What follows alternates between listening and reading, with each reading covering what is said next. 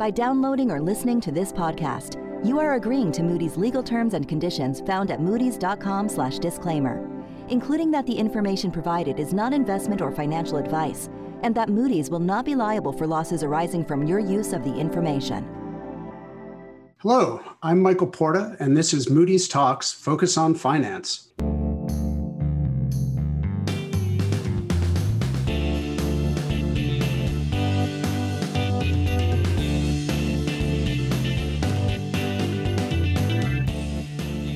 In today's special episode, following Moody's first rating of a cryptocurrency exchange, Coinbase Global Inc., analyst Fadi Massih will talk about the exchange's credit strengths and weaknesses. Fadi, welcome to the show.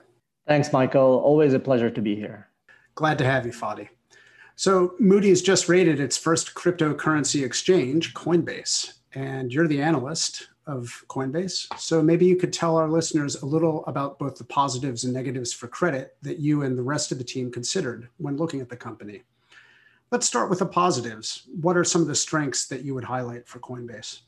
Sure, Michael. Some of the credit strength at uh, Coinbase are that it has a strong market share in crypto assets uh, on its platform with 11% market share. Uh, and over the past few years, the company has become uh, very profitable which uh, has resulted in a strong cash balance uh, on its balance sheet. Um, and also, the company invests heavily and prioritizes uh, its own operational and cybersecurity risk defenses. Got it. So, uh, good market share, a lot of liquidity on the balance sheet, investment in cyber risk management, which would seem important for a for a crypto exchange. That all sounds pretty positive, but what about the weaknesses? You mentioned some concerns in your recent in depth report on Coinbase. Maybe let's break that down into weaknesses in the business model itself as a starting point. Sure. So the, the business model uh, has a reliance on transaction revenue. Um, and that means two things. The first thing is that it's not diversified. Um, and the second thing is that, unlike traditional exchanges, it's not price agnostic, uh, which means that when prices decline, the, the notional traded amount, which is a key you know, function into the firm's transaction revenue, will also decline unless volumes increase significantly more. The first point that uh, addresses the lack of diversification, um, just on that, it's important to note that this concentration is unlike any of the traditional exchanges that we rate in that traditional exchanges tend to have a greater diversification among products as well as in non-exchange traded activities. So uh, Coinbase's uh, transaction revenue is in effect uh, concentrated and almost reliant on um, the price uh, of the crypto assets that are being traded.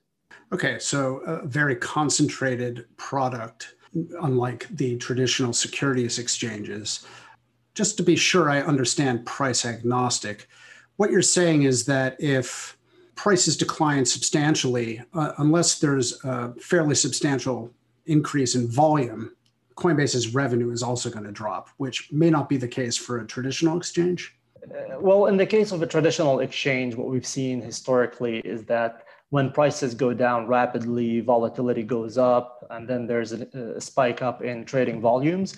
Uh, but this is very common in cash equities, futures, or options, for example. Whereas in, in crypto assets, I think the thesis is that uh, when volatility goes up, trading volumes will also go up. But that data is hard to decipher just from looking at the financials of Coinbase because the company has been growing really rapidly. And um, that rapid growth has masked some of the trading volumes or the reason for uh, an increase in trading volumes when volatility is, is on, the, on the rise. Got it. So it's going to take some time, uh, uh, a longer track record of performance for some of this to shake out and to have a full understanding of that dynamic.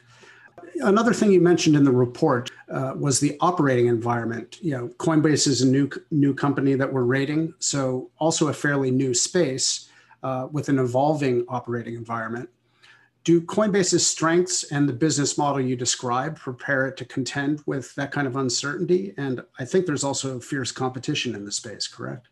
Correct. Yeah, and uh, when we when we think about the operating environment, we tend to look at it uh, under three aspects. The first of which is the competitive dynamics. How you know how competitive is that space? And if we were to do you know a bit of analogies with some of the other uh, sectors that are akin to the services that Coinbase provides, like retail brokerage or cash equities, we've seen a lot of pricing compression in that space. So uh, I think it, will be inevitable to see the pricing pressure impacting crypto asset uh, exchanges.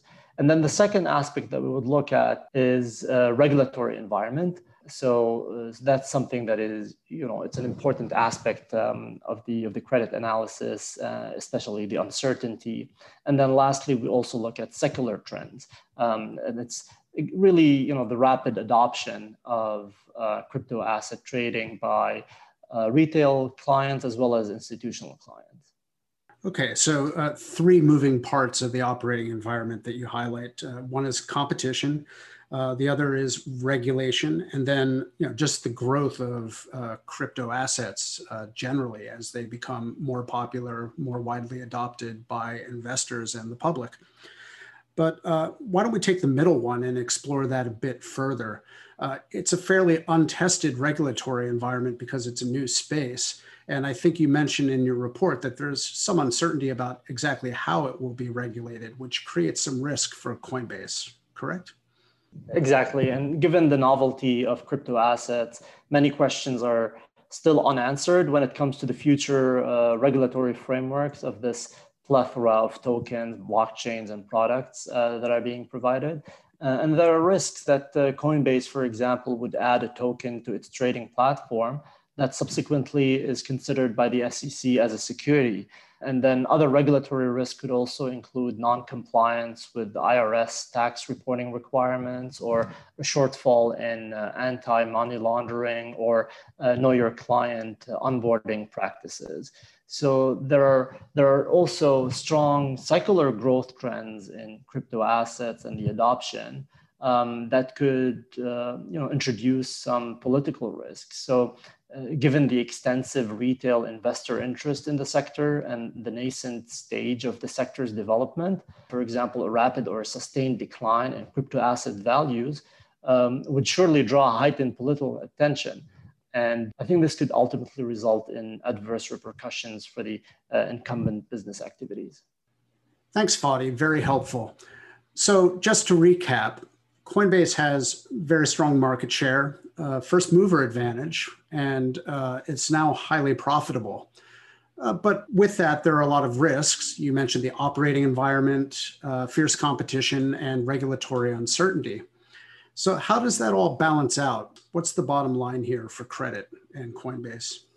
Sure. We have a BA2 corporate family rating for Coinbase, uh, and that reflects the large crypto asset market share that the firm has, uh, strong cash flow generation, as well as high margins. Now, these strong financial strengths are diluted by the underlying risks uh, of an uncertain and evolving operating environment, and this ties back to what we just spoke about regards to you know, competition, uh, as well as the regulatory uncertainty. Thanks, Fadi. Very helpful. And thanks to our listeners for tuning in. If you'd like to read more about our views on Coinbase, you can find the reports referenced in this podcast by clicking on the link for this episode at about.moodys.io forward slash podcasts. And please tune in again next week on Wednesday, September 22nd, when Danielle Reed returns for our next regularly scheduled episode of Focus on Finance.